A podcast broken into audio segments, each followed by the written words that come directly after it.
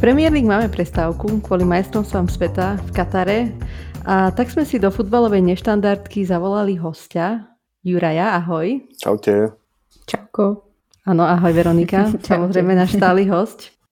A dnes teda sa si preberieme samozrejme majstrovstva sveta v Katare, pozrieme sa na nejaké novinky zo sveta Premier League, aj keď teda toho momentálne moc nie je.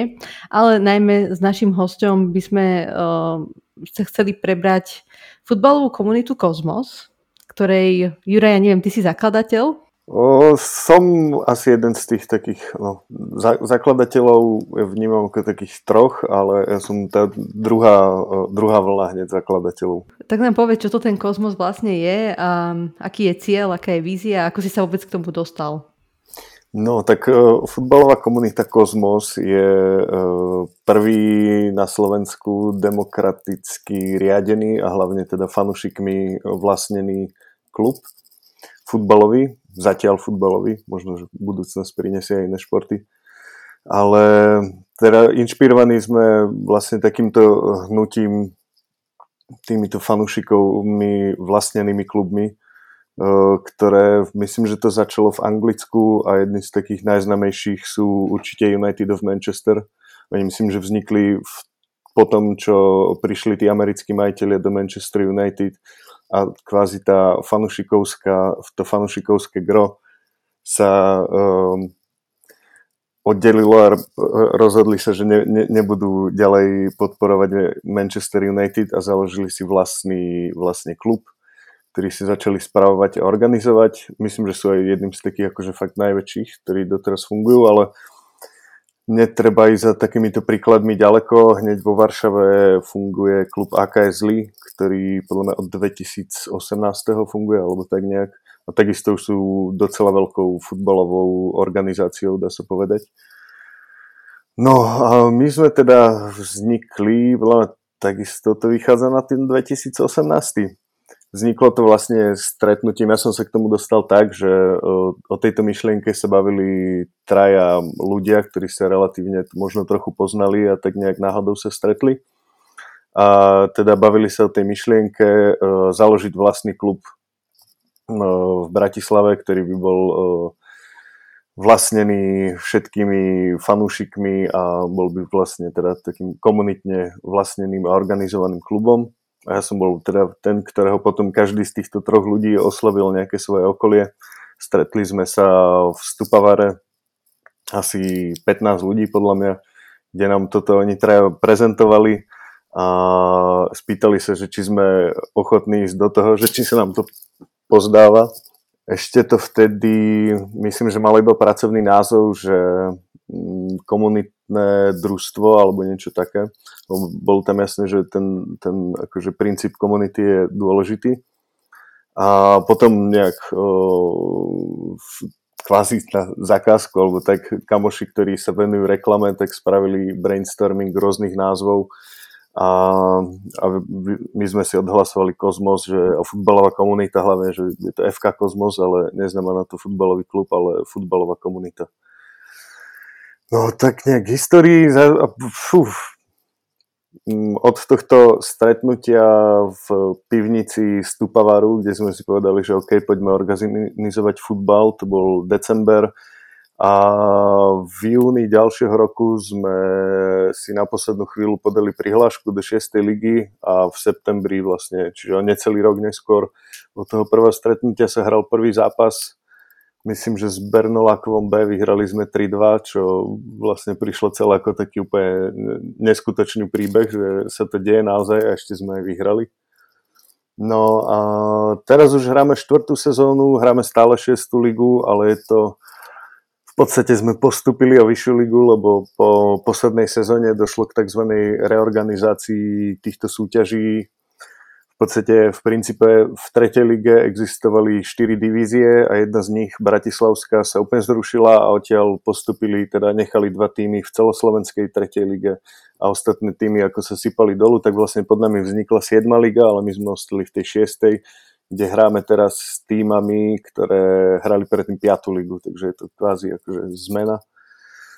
A over the years uh, teda máme už aj ženské družstvo, ktoré teraz hrá druhú sezónu a tý hra, teda vlastne v ženskom futbale sa u nás je najnižšia organizovaná súťaž uh, druhá, žena, uh, druhá liga žien, ktorá, uh, ktorá je vlastne rozdelená na západoslovenskú a východoslovenskú divíziu, takže tam je tu už docela aj taký veľký futbal aj s cestovaním a tak. Chcela som sa spýtať, že, tak, že ste postupili hej, do tej 5. ligy, teraz je to 6. a nevieš v zahraničí, že či majú takéto podobné kluby aj, um, že sú ešte vo vyšších súťažiach? No, musel by som teraz že googliť, nie som si úplne istý, že v akej súťaži hrá ten United of Manchester, ale je podľa mňa dosť možné, že oni už sú naozaj tak vysoko, že hrajú akože v tých FA, akože Football Association, tou najvyššou vlastne, čo je tých prvých 7 lík, alebo neviem tak nejak cca to je. Ale viem, ako tie napríklad, e, tí AKS lík, ktorých som spomínal, tak e,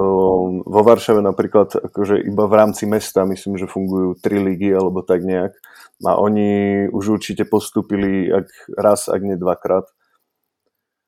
Takže akože majú, dá sa hovoriť, že majú úspech podľa mňa tieto kluby. V, v Záhrebe funguje 0, FK 041 Záhreb, rovnako organizovaný a vlastnený uh, fanúšikmi, ktorí teraz vyzerá, že na SM budú končiť na prvom mieste, takže ak sa im bude dariť, takisto, že budú postupovať do svojej, do svojej ligy.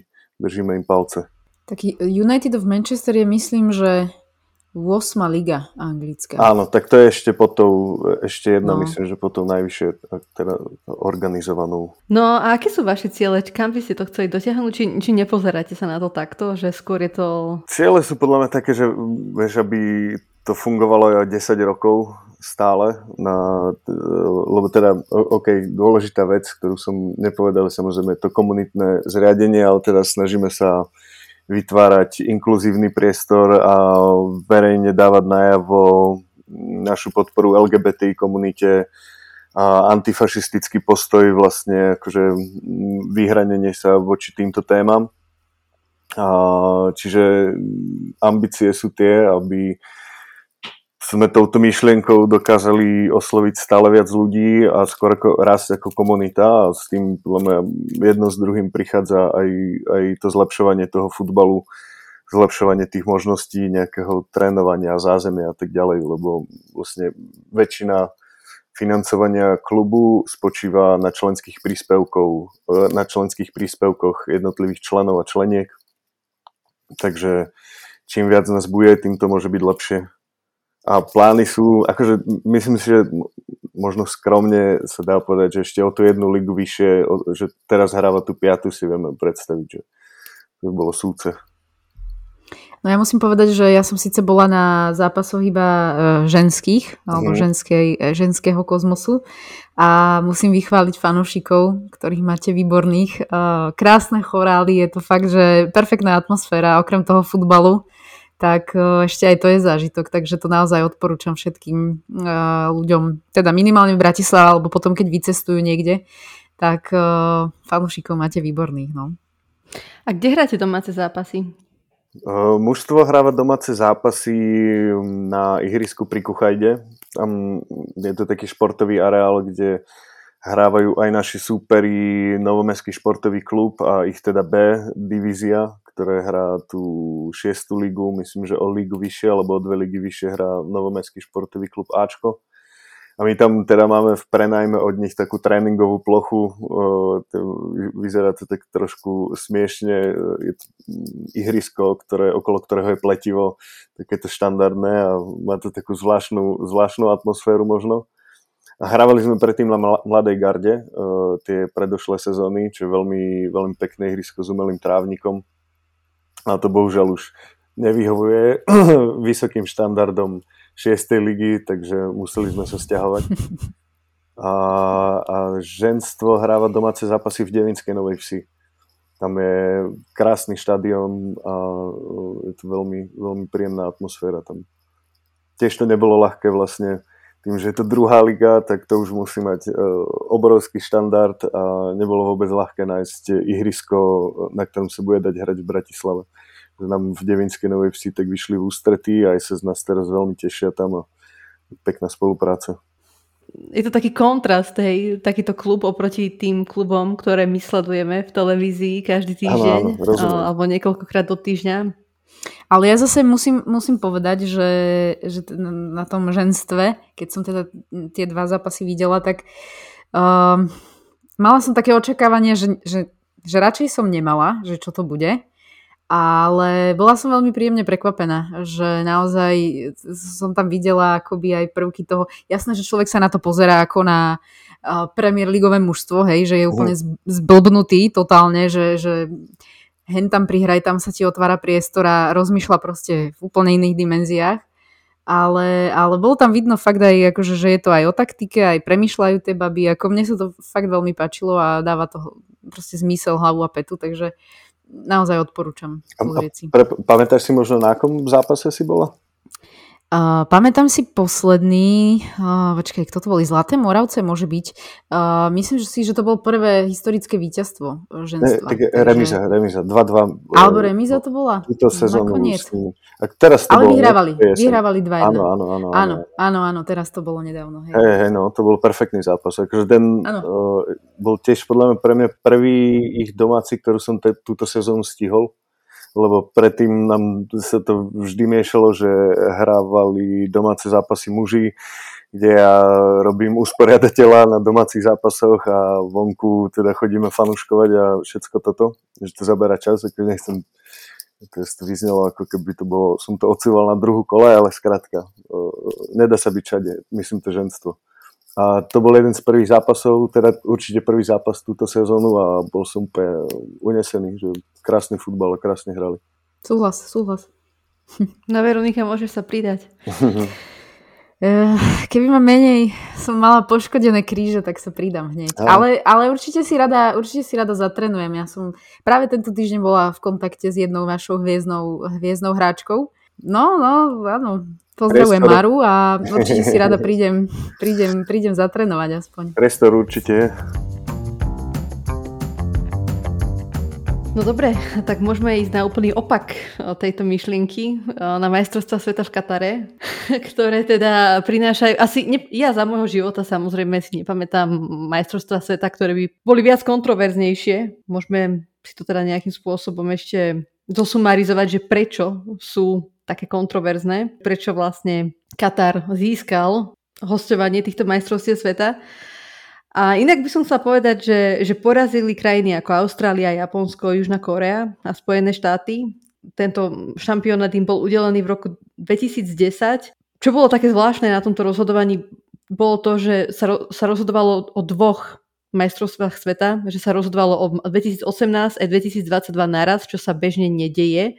FIFA si to viac menej obhajila tým, že budú mať lepšie vyjednávacie podmienky so sponzormi aj s tými vysielacími právami. No a v podstate počas tých rokov vyšlo najavo, ako FIFA je strašne skorumpovaná. Priamo čo sa týka toho Kataru, tak nikdy nebolo dokázané oficiálne, že by si to, že si to kúpili. Um, ale je tam viacero takých podozrivých špekulácií, alebo situácií, uh, ktoré nastali predtým, ako im boli udelené tieto majstrovstvá sveta, tak len spomeniem, že Katar prehodnotil zmluvu s Thajskom na kúpu skvapalneného zemného plynu a jednania sa zúčastnil nejaký poradca uh, člena výboru, ktorý potom, potom hlasoval o tom, kto získa majstrovstvá sveta 2022 Katar si za 27 miliónov libier kúpil pozemky na Cypre od rodiny člena výboru. Ale asi najznámejšie je stretnutie prezidenta UEFA Michela Platiniho s vtedajším prezidentom Francúzska Sarkozym a súčasným emírom Alt Hanim, vtedy korunným princom, kde sa vlastne, krátko potom sa vlastne rozhodlo, že Qatar Sovereign Fund si kúpi zadlžený PSG a je tam strašne veľa tohto, odporúčam samozrejme na Netflixe dokument FIFA Uncovered, alebo veľmi dobré videá robí aj uh, Tifo, ak nepoznáte, patrí to pod Athletic a urobili 5, uh, 5 epizód ohľadom majstrovstie sveta v Katare, kde vysvetľujú vlastne, že ako, ako sme sa sem dostali. No ono to hlavne podľa mňa bolo v takých dvoch vlnách, že tým, že to bolo v tom 2010 alebo 2012, tak asi to bolo vtedy nejaká téma, ale to je už 10 rokov dozadu, takže možno vtedy bola taká prvá vlna, potom sa na to nejakým spôsobom zabudlo a teraz v podstate zase sa vynárajú práve všetky tieto veci okolo, čo sa diali. Ale ja ešte možno doplním pár takých uh, informácií, že, že naozaj toto je určite najdrahší, uh, alebo sú najdrahšie, najdrahšie majstrovstvá sveta, či už oficiálne uh, investíciami do výstavby štadiónov. V podstate oni vystavali kompletne všetko na novo. Od štadiónov, cez cesty, cez metro, cez, cez hotely, cez absolútne všetko, aby v podstate celá tá infraštruktúra nejak fungovala. A hovorí sa o nejakých oficiálnych 220 miliardách e, dolárov, ale samozrejme tam sa nerátajú všetky práve tieto kadejaké úplatky a, a čo všetko v zmluvy a, a tak ďalej a tak ďalej, takže kľudne sa to možno vie vyšplhať aj k nejakým 300 miliardám dolárov, čo už je teda fakt, že pálka. Takže... Keď si len pre príklad, e, neviem, či Tottenham nepostavil štadión za nejakých 800 alebo 700 miliónov. Hmm. A sú zadlžení do strašne dlho. Ja, no, asi na 10 ďalších rokov. No, a pre nich vidíš, že je to v podstate nejaká asi iba mm, hračka na to, aby, aby sa trošku zviditeľnili. A samozrejme rozmer, ktorý, ktorý je pre mňa ešte dôležitejší okrem nejakých, nejakých uh, uplácačok je že v podstate pri výstavbe štadiónov a všetky tej infraštruktúry zahynulo nejakých 6500 ľudí, robotníkov, ktorí tam naozaj v úplne nedôstojných podmienkach eh, pracovali o 15-18 hodín denne, niekedy nedostali výplatu, jednoducho, a to samozrejme teda hlavne tie ľudské životy, uh, je asi to najhoršie okolo toho, nehovoriac o akýchkoľvek právach žien, LGBT ľudí, uh, akákoľvek inakosť proste nie je, nie je OK, takže uh, pre mňa toto je ešte ten horší rozmer a, a veľmi ťažko sa mi pozera na to, ako sa, neviem či boja, alebo naozaj veľmi málo vyjadrujú k tomu práve hráči, zväzy, tréneri a tak ďalej a tak ďalej. Vieme, že sú tam aj nejaké postihy, okrem nejakej smiešnej žltej karty, ak si dovolí kapitán uh, dať pásku s nejakým logom podporujúcim čokoľvek iné tak automaticky dostáva vlastne na začiatku zápasu žltú kartu. Takže ak to urobí v podstate v druhom zápase po sebe, tak, tak uh, má stopku. Takže mm, je to pre mňa úplne nepochopiteľné a je to taký dôkaz naozaj, posledný dôkaz toho, že že ten futbal a šport už naozaj v týchto vyšších kruhoch je, je vyslovene o peniazoch a o, no, o nejakých takýchto... A v podstate dovolím si povedať, že až o nejakej propagande, lebo, lebo už to naozaj zasahuje aj do tej politiky. Takže pre mňa je to veľmi smutné a veľmi ťažko sa mi púšťajú akékoľvek zápasy, Uh, lebo som taká rozpultená, že aj to chcem vidieť a na druhej strane si hovorím, že fakt toto chcem podporovať, takže mm, nie, ne, nepáči sa mi to. Hej, chápam, no. Ja som e, rád, že som včera tak pri pive a bola tam telka a videl som tam futbal, teraz to všade púšťajú, tak je to možno tak alibistické trochu, ale bolo to neplánované. Vlastne, že u, uvidím zápas, pozeral som Holandsko, Senegal Holandsko, veľmi dobré.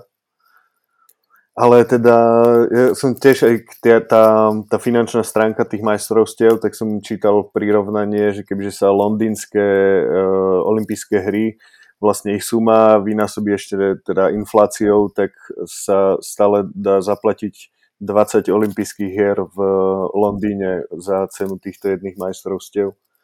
A potom ešte jedno prirovnanie, že keď sa zrátajú všetky minúty všetkých zápasov, ktoré budú odohrané na týchto majstrovstvách, tak to bude stále nižšie číslo ako počet obetí, ktoré tých robotníkov, ktorí tam zomreli. A presne, že ich rodiny potom nedostali vlastne výplaty za nich a vlastne tam odrobili za, zadarmo. Príde mi to úplne také vlastne neuveriteľné, že krajina, ktorá na to asi aj má peniaze, ale či je tam taký ten prístup k životu, k týmto nižším kastám, alebo ako to ako to povedať, zvláštne, no chore. Aj teda s tým som ostal prekvapený, keď do toho išli so silnými rečami. Myslím, že tých 8 zväzov európskych sa dohodlo asociácií, že budú s tými duhovými One Love páskami a teraz e, všetci od toho ustúpili, že OK, tak nie že najväčšími víťazmi z tohto budú asi Dáni, myslím, že lebo oni, oni majú také dresy, ešte som to nevidel, ale na ktorých by vlastne nemalo byť vôbec viditeľné žiadne ano. mark, ani že to majú v tej jednej farbe. Že aspoň... Oni to hlavne majú, myslím, čierne, nie? Aby, Alebo čierne, akoby... no. A myslím, že majú, že, že čiernu a červenú sadu a to čier, mhm. červená mm-hmm. je vlastne to isté, že z toho nie je nič čitateľné. Nejde tam o kasty, ale inak to je tak, že v pracovn- 94% pracovnej sily v Katare sú vlastne migranti. Áno, áno, áno. áno. Takže je, je to vlastne o tých migrantov. A ešte otrocká práca to... moderná v svojím áno. Že ono to má aj svoj názov. Kafala. A vlastne je to taký ako keby druh pracovného vzťahu, kde zamestnávateľ ti musí dovoliť zmeniť prácu alebo vôbec odísť z krajiny. Ono sa teraz uh, pred pár rokmi akože sa snažili to zmeniť, zlepšiť, keď samozrejme podľa mňa sa o tom informovalo už dlhší čas, že takéto problém je v Katare pri výstavbe tých štadionov a infraštruktúry. Ale ako si spomínala, od roku 2010, ako získal Katar nomináciu na tá usporiadavateľské právo, zomrelo viac ako 6500 pracovníkov. No a hlavne, vieš, viete, čo ma zaujíma, že ako by sa, alebo sa cítia tí futbalisti, ktorí tam mm. idú, lebo zase nechce sa mi veriť, že sú takí ignorantskí, že, že myslia len na to, že vyhrať majstrovstva sveta. Akože nebolo by mi to asi jedno, kebyže idem niekam do, do krajiny, do, hrať na štadión, kde tiekla krv v podstate. A nehovoriac ešte možno o tom, že aj v tých, tých mužstvách, no neviem, nemám určite štatistiku, ale určite sa nachádzajú aj nachádzajú. Sú tam aj hráči, ktorí patria do komunity LGBT, takže a títo sa musia o to horšie podľa mňa cítiť, keď idú na trávnik. A ešte, ešte Ďuro, ty si vravel vlastne k tým 8 zväzom, že podľa mňa najhoršie je na tom to, že uh, ich vlastne môže práve tá, tá FIFA uh, potrestať, ktorá proste ide ruka v ruke s tým Katarom. Áno, áno, áno. Uh, vlastne oni akoby ne, nepodrží ich tá FIFA hej, v tomto. Hej, legitimizujú to, že teda mm, okay, Katar to tam nechce a my mm. s tým súhlasíme, že to nie, no. nie je to dobré, aby sme... A pritom uh, v úplne iných uh, krajinách uh, robíme kampane na podporu práve tý, akože No to Racism a túto, mm. tú One Love kampaň, ktorú majú proste v Anglicku, je také no, smiešne.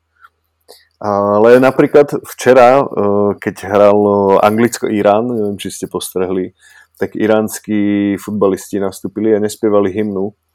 Aj v hľadisku bola natiahnutá iránska vlajka, niečo Irán Women Freedom, alebo tak, že pre mňa zatiaľ, že najsilnejší moment a neviem, či ho len tak ľahko niečo prekoná v rámci týchto, už to fakt, že kontroverzné majstrovstva a už mi to príde, že už to môže jedne využiť ostatní na nejakú akože prezentáciu, čo mm, vlastne v tom arabskom svete, tiež e, ne, neviem, či sa vyznáte, a úplne nie, že vlastne teda v Katare si to môžu dovoliť spraviť na štadióne. Je to podľa mňa tak odvážne gesto, že v tak brutálnom represívnom režime, ktorý tam teraz je, e, spraviť v zahraničí takéto gesto, že čo ich čaká za to doma.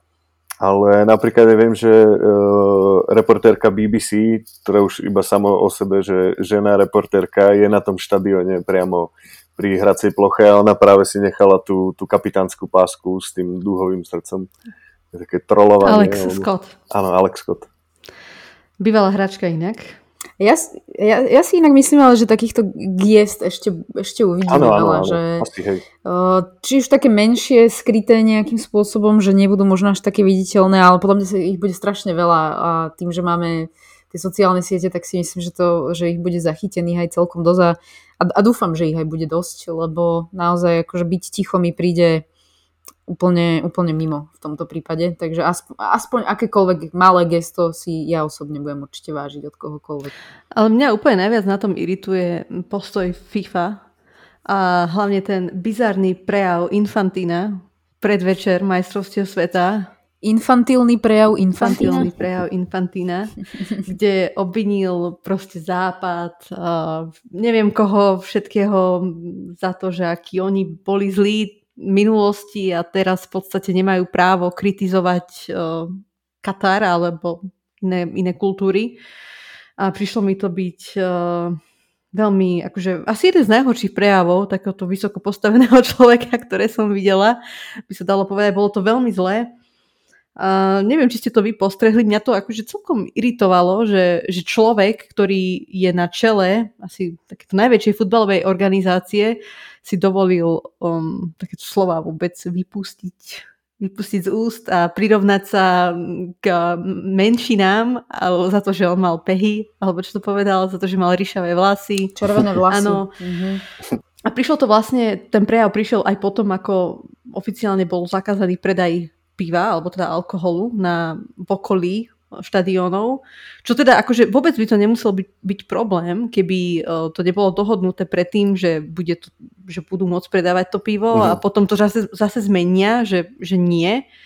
Tak mi to tak prišlo, že, že sa snaží ako keby zapáčiť možno Emirovi Kataru a že robí vlastne, lebo vraj, vraj Katarčania sú veľmi nahnevaní, že, že tento, tieto majstrovstvá sveta ako keby majú, majú zlé meno, sú kontroverzné.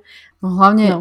hlavne je to pre mňa nepochopiteľné, ako to môže prejsť, veď uh, myslím, že hlavný sponzor, uh, myslím, že Budweiser tam je, že veď uh, ako určite tam musia byť nejaké zmluvy, ktoré, že to nebolo len na pekné oči dohodnuté, ale absol, absolútne si to neviem predstaviť v dnešnom svete, kde podpisuješ naozaj, že na úplne maličkosti, hlúposti, tak že Budweiser nemal zmluvu proste s nimi podpísanú, že sa tam bude... Možno, aj možno oni mali... Mal. No, možno ale... Nealkoholické pivo. Áno, nealko pivo no. bude. A...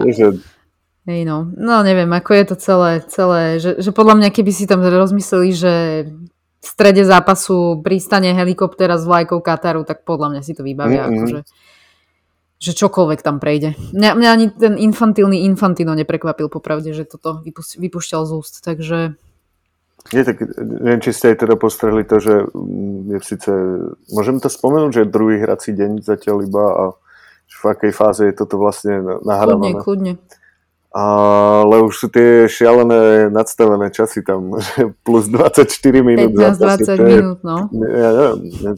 Um, čo ma trochu aj mrzí, že z, tak z histórie, aj keď som si nečítal ten článok, ale viem, že Pierluigi Colina sa k tomu teraz, legendárny rozhodca, sa k tomu teraz nejak vyjadroval, že je to dobré a že ľudia môžu na majstrovstvách sveta vidieť aspoň o 10 minút viac futbalu za zápasu, ale tak absurdné, že takže mu došla sms že keď povieš toto v správach, tak ti pípne potom na účet proste, alebo zoberieme ťa na dovolenku, že spopularizuj to, vieš, vyjadri sa, že je to dobré vlastne hrať uh, o 15 minút dlhšie zápas, než je štandard.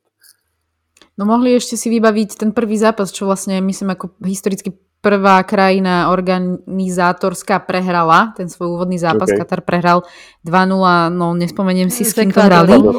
S Ekvádorom, áno. A tak tam si mohli vybaviť, nie? Že nastaviť, až kým to aspoň nevyrovnajú. že to by ma... že potiahnuť aspoň ešte 30 minút. Keď sme pri tých uh, futbalových témach, teda, keď môžeme opustiť od tých kontroverzií, tak uh, na ktorý šampionát si vy spomínate ako na ten prvý? No ja 2006, vý, víťazstvo Talianska, jednoznačne a ukončenie kariéry Zinedina Zidana hlavičkou do Materaciho. a tým, že ja som obrovský fanúšik Talianska, takže to pre mňa bolo úplne, že vlastne ako fanúšik Arsenalu som ešte nezažila výhru nejakú extra okrem FA Cupu, tak som aspoň ako fanúšik Talianska zažila majstrovstva sveta. Takže ja si na 2006 pamätám úplne, že presne. A hlavne na ten finálový zápas. Úplne, že penalty, ah, no, teraz si to viem predstaviť presne. No pre mňa je to 98, ešte Francúzsko, kde som všetci chceli byť eh, Ronaldo a Rivaldo a celá Brazília a oni potom prehrali vo finále s Francúzmi. Vlastne myslím, že Francúzi sa vtedy po veľmi dlhej dobe stali znovu prvou krajinou, ktorá na domácom šampionáte práve vyhrala. A ešte si určite pamätám, že som vlastne naživo videl ten Ronaldo, uh, pardon, Roberta Carlosa, taký ten legendárny priamy kop, uh, kopal sa asi 40 metrov a bol to obrovský oblúčik, ktorý proste, a bolo to podľa mňa, myslím, že aj proti Francúzom v zápase, že Fabien Barthez by ostal stať v bráne sa pozerať na to. Takže toto je pre mňa prvé futbalové tie akože majstrovstvá nejaké, ktoré si pamätám určite, tá 98 vo Francúzsku. Ja budem teraz v strede. Ja si spomínam na 2002 a na originál Ronalda za Brazíliu. Myslím, že vtedy aj vyhrali. Mm, áno, áno, podľa mňa áno, áno, áno, tam vyhrali. Viem, že určite Francúzi uh, prehrali úvodný zápas ako majstri sveta z predošlých majstrovstiev, hrali úvodný zápas so Senegalom a prehrali ho 1-0 Ja som bol v tom čase vo Francúzsku v takom, na, na predmestí Paríža a povedzme, že akože boli tam väčšinou teda žijúce minority a tak a veľmi to oslavovali, že Francúzsko prehralo 1-0 proti Senegalu. To je taká zvláštna, zvláštna spomienka s futbalom z detstva. No a komu budete fandiť uh, tento rok? Ja ke, takto, že keď sa chcem zapačiť, poviem, že Argentíne, ale nechcem sa zapačiť, lebo mňa, mňa to strašne irituje ten hype okolo Messiho, že musí, musí, musí vyhrať, lebo proste musí. Uh, takto, že ja som neverila Anglicku, ale, ale akože fandiť im budem určite. A podľa mňa ale aj tak tá Brazília. To bude Brazília, Francúzsko, možno Portugalsko.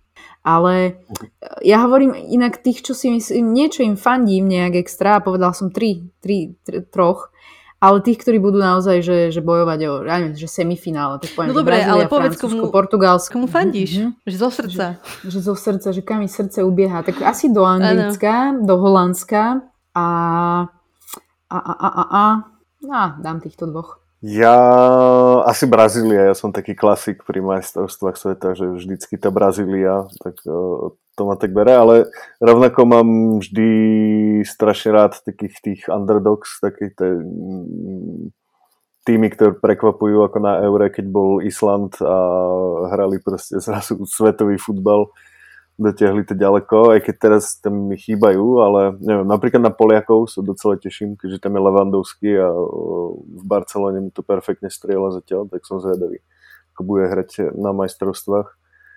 No, ale asi to Brazília. A neviem, no, možno Holandsko, to som tiež mal tak rád, keď som bol menší. Tak dajme, že, že Brazília a Holandsko sú takí moji favoriti, ktorí by ma potešili, kebyže vyhrajú.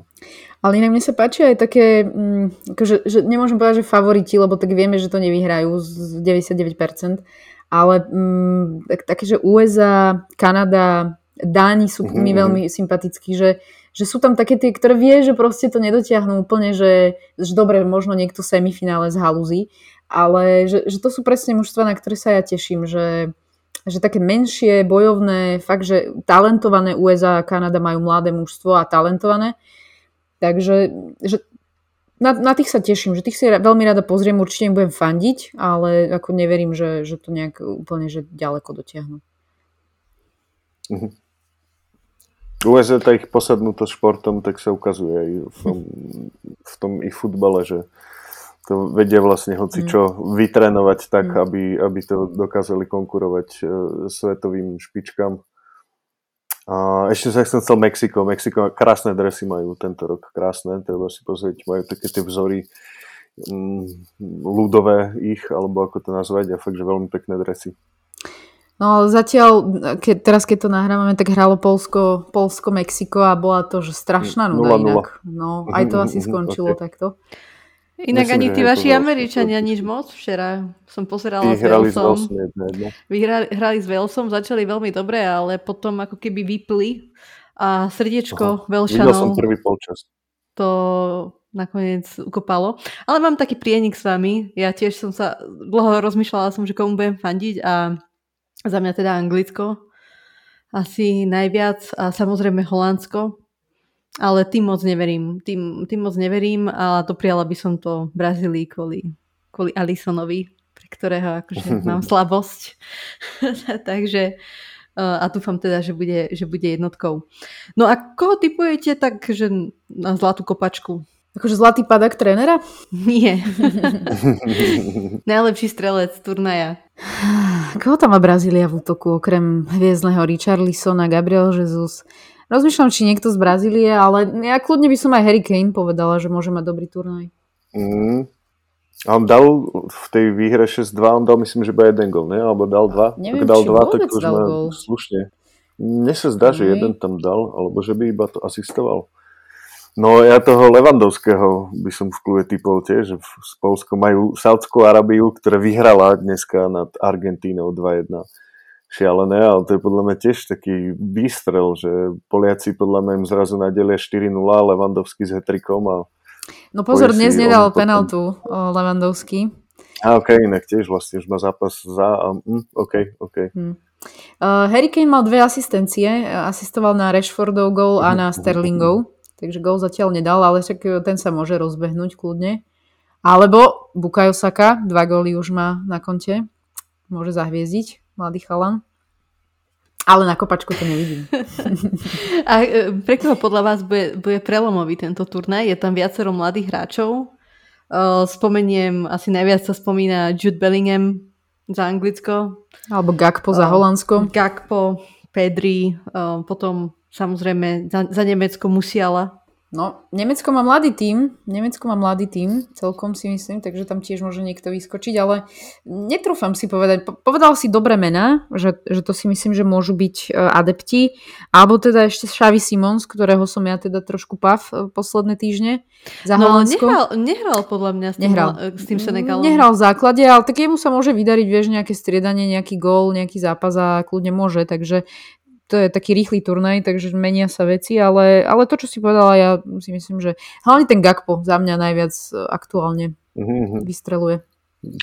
To som včera teda mal šancu, že videl som ten zápas, aj keď teda opakujem, že snažím sa bojkotovať a nepozerať to cieľenie, ale tak uh, videl som ten zápas. Keď už je obrazovka s futbalom, tak nedokážem sa na to nepozerať. A ten Gak pohral brutálne v tom zápase. Mal tam veľa, mal brut, skvelé štatistiky, odoberania lob, to vlastne zakladanie proti útokov. Dal gól, uh, veľmi pekný gól, toho akože nebezpečne letel proti rukám brankára. Mi to vždy príde také, že wow, ja sa nebojí, že, mu, že do, si zahral posledný zápas. A hej, že on, on mohol prekvapiť. No a potom Pedri, tak hej, dostajeme sa neskôr k téme, ale Pedri by takisto, bol by som rád, kebyže, kebyže to potiahne. Je, je takým tým playmakerom. Ešte keď ostaneme pri tých majstrovstvách sveta, tak by som chcela od vás počuť, že kto sklame, ktorý tým nenaplní tie očakávania. Ťažké otázky dávaš, Kika. No, tak ako zase si kopnem asi do tej Argentíny, lebo podľa mňa naozaj taký ten tlak, že všetci očakávajú posledný šampionát Messiho, myslím, že inak aj Ronalda, že obaja to tak potvrdili, uh, tak sú obrovské očakávanie, že, že teda už vyhral všetko, tak ešte toto mu chýba. Uh, takže toto podľa mňa môže byť práve ten tlak, ktorý, ktorý nemusia zvládnuť proti Saudskej Arabii vybuchnúť je celkom prúser hneď prvý zápas. Takže kľudne podľa mňa, keď sú také veľké očakávania, tak to Argentína nemusí, nemusí dať. Ako mužstvo majú super, ale práve v hlave môže byť problém. A možno aj Nemecko. Ja, ja som prekvapená, ak niekto Nemecko v tejto dobe alebo v tejto situácii pasuje za nejakého favorita. Že, že podľa mňa je to skôr také, že žijú z histórie, ale nemyslím si, že úplne majú na to o, bojovať o, o výhru. Takže podľa mňa Nemecko a Argentína by som povedala. Tak Argentína už tým prvým zápasom trochu tak o, ukázala, že neviem, no, prehrať za Saudskou Arabiou to je také, že Kozmos podľa mňa, kebyže dobre natrenuje, tak o, najlepšiu zostavu dáme, tak ich potrapíme na, na remizu ale ja by som akože ma to z takej škodoradosti bol rád, kebyže zase tak ako keď 2010 my sme Talianov nechali v tom, že Francúzi kebyže ostanú v skupine, tak je to vždy pre mňa také, že wow, sranda, že sa to stalo. Takže Francúzsko. Asi hej, akože to, to, že kebyže mám niečo vnímať, akože sklamanie turnaja alebo aj veľ, veľ, ten prepadák, tak eh, to kebyže Francúzi uh, nejdú ďalej zo skupiny. No majú zranených. Chyb, bude im chýbať Benzema, Kante, Pogba, Enkunku. Ale keď sme ešte, ešte taký ten môj čierny kôň turnaja, Portugalsko. A s Portugalskom samozrejme sa viaže Ronaldo, ktorý um, spravil rozhovor s Piersom Morganom minulý týždeň, a, ktorý vyvolal samozrejme, bol kontroverzný, povedzme si to takto. Um, bola tam veľká kritika na United, um, na, aj na trénera, aj na vedenie, dokonca skritizoval mladých hráčov. Neviem, či ste vy videli tento rozhovor, čo si o tom myslíte, čo vám tak um, utkvelo v pamäti, k čomu by ste sa chceli vyjadriť. Ja uh, nevidel som rozhovor, čítal som viac nejakých článkov okolo toho. A mňa čo z toho najviac tak nejak zaujalo, bolo to, že hovoril, že vlastne že 10 rokov tam nebol, vrátil sa a je tam všetko to isté, nevymenené kachličky v kúpeľni a že, akože to mi príde také no, že možno, že prezradil a neviem, však asi to vedia tie týmy medzi sebou, ale fakt ma zaujímalo, že či teda Arzenále majú e, vymenené kachličky v kúpeľni a novú výrivku a preto teraz e, valcujú ligu a že tam je ten problém toho United. No, ja si myslím, že budem asi proti prúdu, minimálne budete proti mňa obaja, ale mne to vôbec neprišlo od veci, čo vravel ten Ronaldo. A, a napríklad aj práve takéto veci, dobre, kachličky som nezachytila, ale nejaká posilovňa, ja neviem, jacuzzi, dobre, to je trošku vtipné riešiť jacuzzi, ale e, presne, že, že tréningové centrum, fitness centrum, ja neviem, jedáleň a tak ďalej. Akože podľa mňa je to skôr odkaz nie na to, že tam nevymenili stoly, ale že podľa mňa toto zázemie za tým je, že my to síce nevidíme, ale podľa mňa sú to že brutálne dôležité veci uh, v rámci toho klubu. Častokrát však vieme, že v dnešnej dobe naozaj sa aj noví hráči lákajú do mužstva aj na, aj na práve takéto veci, že nové tréningové mm. centrum a tak ďalej. A podľa mňa to je nejaký obraz toho, že sa, že sa akoby ten klub neposúva. Uh, jasné, zazneli tam pre mňa akože dávať poznámky, že je krajší ako Rooney. OK, je to Ronaldo proste, dobre, nemuselo to byť. Ale akože keď sa pozriem na tú obsahovú stránku futbalovú, tak však všetkým nám je jasné, že v tom Manchestri niečo není OK, odkedy odišiel ten Ferguson. A ja, ja proste úplne, ja som s tým bola OK. Ja som naozaj videla iba tú prvú časť, tých prvých myslím 45 minút. A to, čo tam zaznelo, mi prišlo, že, že je to proste fér mať takúto, takúto, takéto výhrady. Nevravím, že je to OK, keďže je v podstate stále hráčom United a teoreticky by sa nič nemalo meniť. No už ním asi nebude a asi to aj bol cieľ. Ale akoby rozumiem tej frustrácii, že, že očakával asi niečo iné. Na druhej strane tak mohol si predtým nejakým spôsobom aj toto očakovať, veď akože asi, asi mal na to nejaké e, príležitosti. Takže mne proste tá kritika, že, že kritizoval United nepríde od veci. Mne to príde proste, že toto sú dôležité veci aj mimo futbalového ihriska a, a, a aj tí mladí hráči. No ja úplne verím tomu, že to naozaj tak môže byť ako vraví, že Bože, ale 19, zase Ronaldo, rokov... niekto za ním nechodí a není z neho pokakaný, tak teraz bude on urazený, že páne Bože, oni teraz nerobia to, čo ja, páne Bože, ale, oni teraz ale on nepovedal, to, čo že majú robiť to, čo chce on. On povedal, že proste nemakajú na sebe, nerešpektujú uh, nejaké proste pokyny, robia si svoje.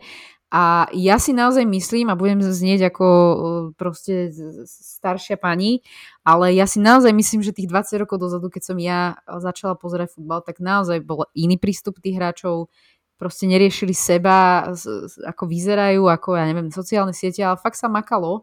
A Ronaldo je zase príklad makania, ako povedzme si, je, nech je aký je, ale je to proste makač.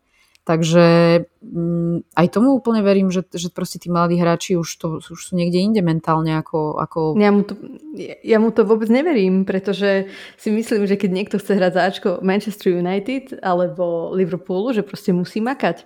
A že mm. nie každý je taký a nemyslím si, že všetci boli takí aj za jeho čas, že iba makali. A práve, že si myslím, že súčasní futbalisti sú oveľa väčší profesionáli ako 20 rokov dozadu.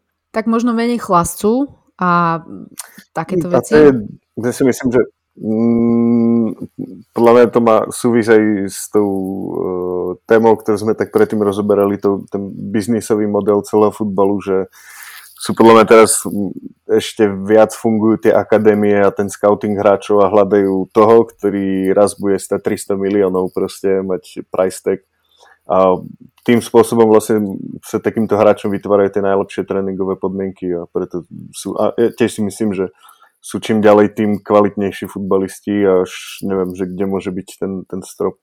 A ešte sa chcem aj, že e, ja som to tak ironicky opísal s tými podmienkami v tom Manchesteri a že jasne, že to je brutál dôležité a s tým zázemím, ako funguje, že mi, to prišlo až také, že vyzradenie, ako keby, vieš, nejakého že to, to predsa ne, ne, neperieš na verejnosti, no tak to špinavé prádlo.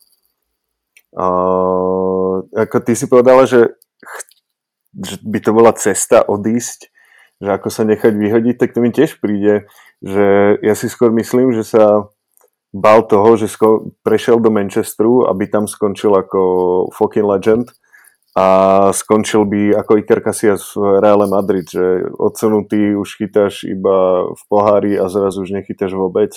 Nikto sa s tebou ani nerozlúči a ahoj, čau, nazdar. Tak ako keby bol taký, ja neviem, výstrel a upozornenie, že možno sa pokusí spraviť neviem, revolúciu v, v Manchestri a v tých On, pomeroch. Tak to už asi tiež neodíde ako legenda, no. Tiež asi nie, no, posral, no. Ne, neodhadol to. Neodhadol to. Juraj, poďme teda k tomu tvojmu týmu. Ty si teda fanúšik Barcelony. Povedz nám teda, že odkedy, prečo a teda a ako hodnotíš momentálny stav klubu? No, fanúšik Barcelony som eh, odkedy tam začal hrať Ronaldinho, ten vlastne pre mňa ako eh, na, na, na ňom bavilo, že on hral celý život s úsmevom, že jeho skopli sfaulovali, aj stratil loptu, získal loptu, stále mal ten svoj povestný úsmev na tvári a hral proste neviem, z inej planety. Akože to je, nikto podľa mňa ešte nehral takým štýlom a s takým talentom, ako on hral a neviem, či vôbec bude, lebo možno, že cez e, to mm, cez takéto sito, cez ktoré vznikol Haaland teraz, ako úplný biorobot, tak by možno taký vieš, že taký prirodzený talent s myslením úplne out of the box by možno ani neprešiel, by si oni mysleli, že ty si Dilino, blázon a nebudeš z teba futbalista a bol by z neho Ronaldinho 2. Ale no, fandím Barcelone a čo ja viem, čak, uh, krásne, krásne časy máme za sebou, veľa trofejí, uh, podľa mňa takisto futbal, akože aj z celého toho hej, sledovania futbalu, tak akože najpamätnejšie, tak samozrejme, že Messi, keď potom začal hrať, lebo áno, tiež futbal z, z inej galaxie. A hlavne keď bolo MSN trio Messi, Suarez, Neymar v útoku, tak to bolo podľa mňa, že do tej doby histórie futbalu neexistovalo akože nebezpečnejšie a útočnejšie trio, že kde Messi posúval lopty, Neymar bol vtedy ešte mladý a zbláznený a myslím, že to bolo ešte pred tým období, keď padal uh, pri každom kontakte.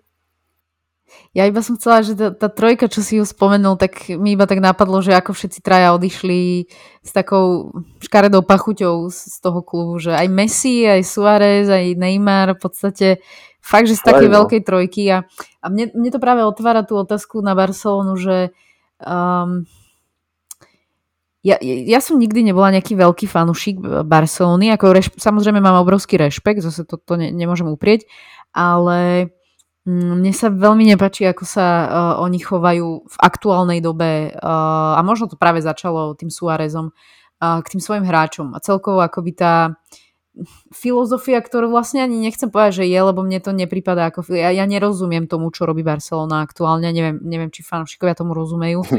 Mm, tie prestupy, tie, tie, tých dôchodcov, tých zadarmo hráčov, akoby pozrieme sa len na kvantitu, nie na kvalitu. Uh, že, že či to vnímaš ty ako nejaký koncept, ktorému rozumieš, alebo je to proste, že OK, máme finančné problémy a musíme sa z toho vyhrábať za, za každú cenu a, a nemusí to mať hlavu petu. Mm, vidím, alebo mm, tak to, ani sa tomu, že úprimne moc nesnažím už rozumieť, lebo uh, tiež napríklad odkedy uh, sa venujem futbalu v 6. lige, tak uh, predsa, že čím ďalej, tým menej sledujem aj všetky tieto veľké ligy. Ale Barcelona, tiež je to aj tá téma o tom predtým, ten biznis vo futbale, proste preto hra Barcelona stratila Messiho a celú tú svoju legendárnosť a tú, tú super zostavu, iba kvôli tomu, že vlastne robili finančný projekt, ktorý nedokázali utiahnuť a celé sa to vyšplhalo do astronomických výšok neudržateľných. A myslím si, že teraz tá politika toho klubu je presne to, že preto sú tam starí hráči e, zadarmo, mladí hráči niektorí zadarmo. Ale zase výsledok teraz po jesennej časti je prvé miesto, teda za, pre tou prestávkou e, majstrovstie sveta je prvé miesto, majú myslím, že 13 výher, výher remizu prehru a skore 33-5, čo podľa mňa, že je historický rekord, že ne, nemyslím si, že niekedy v takejto fázi dostali tak málo gólov Takže to zase podľa mňa neviem, no, v nejakom zmysle to funguje. Ale a zase... tiež aj ešte prepač. Mm-hmm. No, poď. Ja iba, že dodám, ale ja... vypadnutie z Ligy majstrov. To netreba zabudnúť. Uh, áno, áno. Je tu podľa mňa, zase to potom, ja som nad tým rozmýšľal, že či to dáva obraz, že španielská liga ide úplne akože dol vodou, že tam dokážu byť relatívne akože hegemóni a v porovnaní s Európskou ligou, keď prídu, tak vlastne sa zistí, že 5-0 prehrajú s Bayernom, ako 3-0 nie a 2-0 to bolo myslím v súčte. Takže tak no, ale možno, že je to aj, ja neviem, ligu takisto dlhšie teraz nevyhrali a si povedali, že OK, sústredíme sa na, že musíme spraviť domáci výsledok. A a tak to bude, neviem, no smutné akože určite. A Európsku ligu tiež ešte nevyhrali, majú tam šancu teraz získať ďalšiu trofej. A, no ale teda to, myslím si, že je to celé iba o tom, ako vyhovieť tým, tým, tým pravidlám toho finančného fair play a vôbec nejak prežiť. A ešte teraz sa aj nenapadlo, že s tým, ako ty si povedala, že sa zvláštne správajú k svojim hviezdam, tak uh, teraz vyšla taká kniha o Barcelone. Čítal som z nej iba taký krátky úryvok, ale je to novinár, ktorý sa dostal dosť blízko akože mm, k funkcionárom a do celého fungovania tej La Masia akadémie.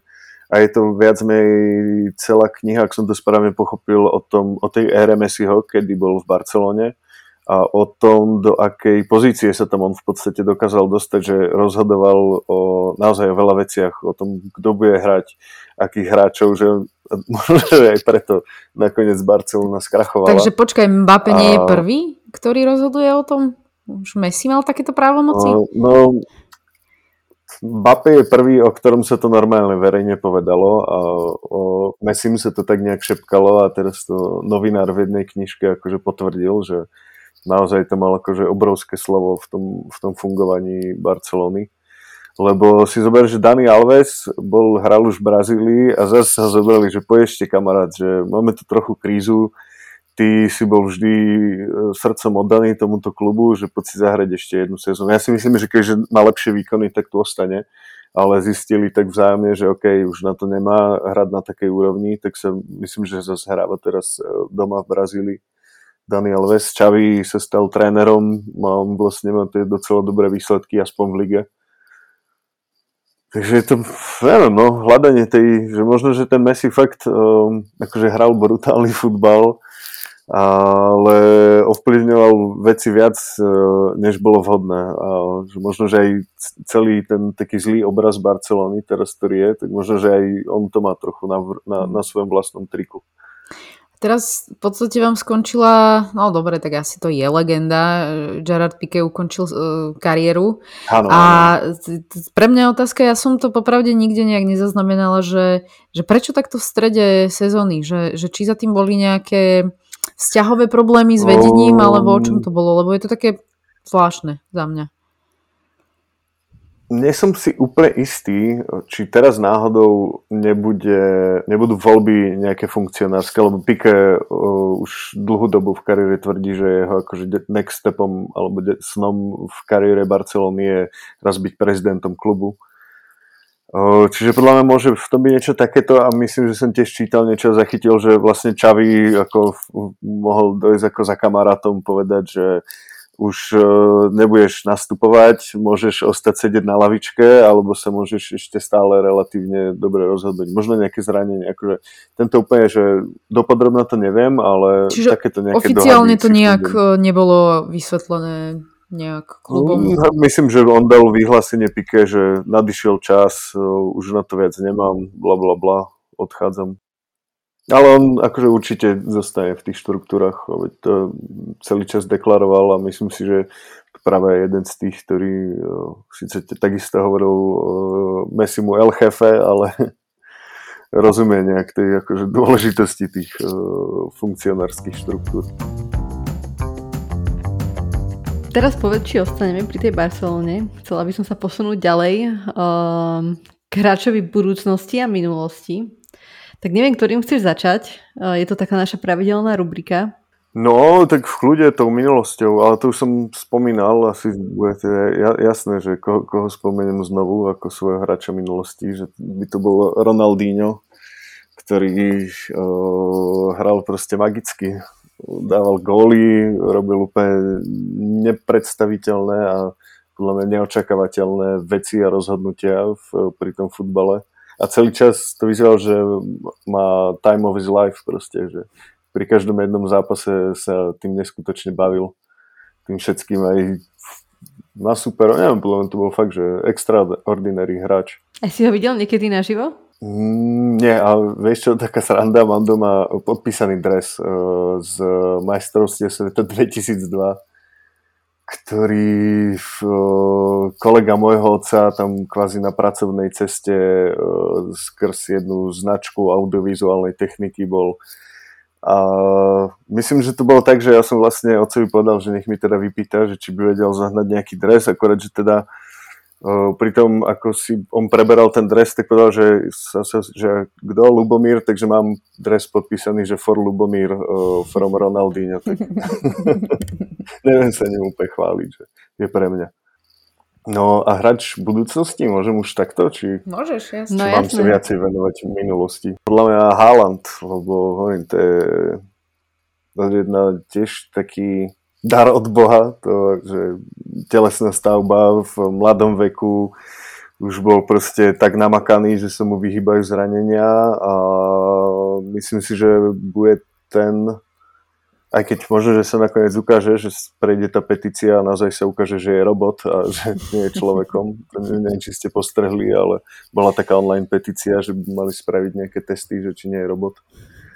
Ale myslím si, že on bude trhať rekordy toho, koľko golov sa dá streliť za sezónu a no, vlastne, tak sme si možno viacerí mysleli, že po ére Messi a Ronaldo, už nepríde nič väčšie, tak teraz, akože OK, tu Mbappé, ale ten tiež podľa mňa tak vystrel. Ne, neviem, ja o, o tomto Haalandovi tak uh, mám pocit, že najdlhšie sa zatiaľ okolo neho drží ten hype, aj uh, to ukazuje výsledkami, že je pr- pr- neskutočný golostroj. Podľa mňa Halanda možno aj uvidíš v barcelonskom drese, tam ja si ho viem, že, že kam by nám by odišiel, ja si ho predstaviť iba v Reále alebo v Barcelone, ale to by ste museli asi mm-hmm. tri štvrtinu kádru predať, aby ste ho mohli no, kúpiť. To... Takže tréningovú treba šetriť. A...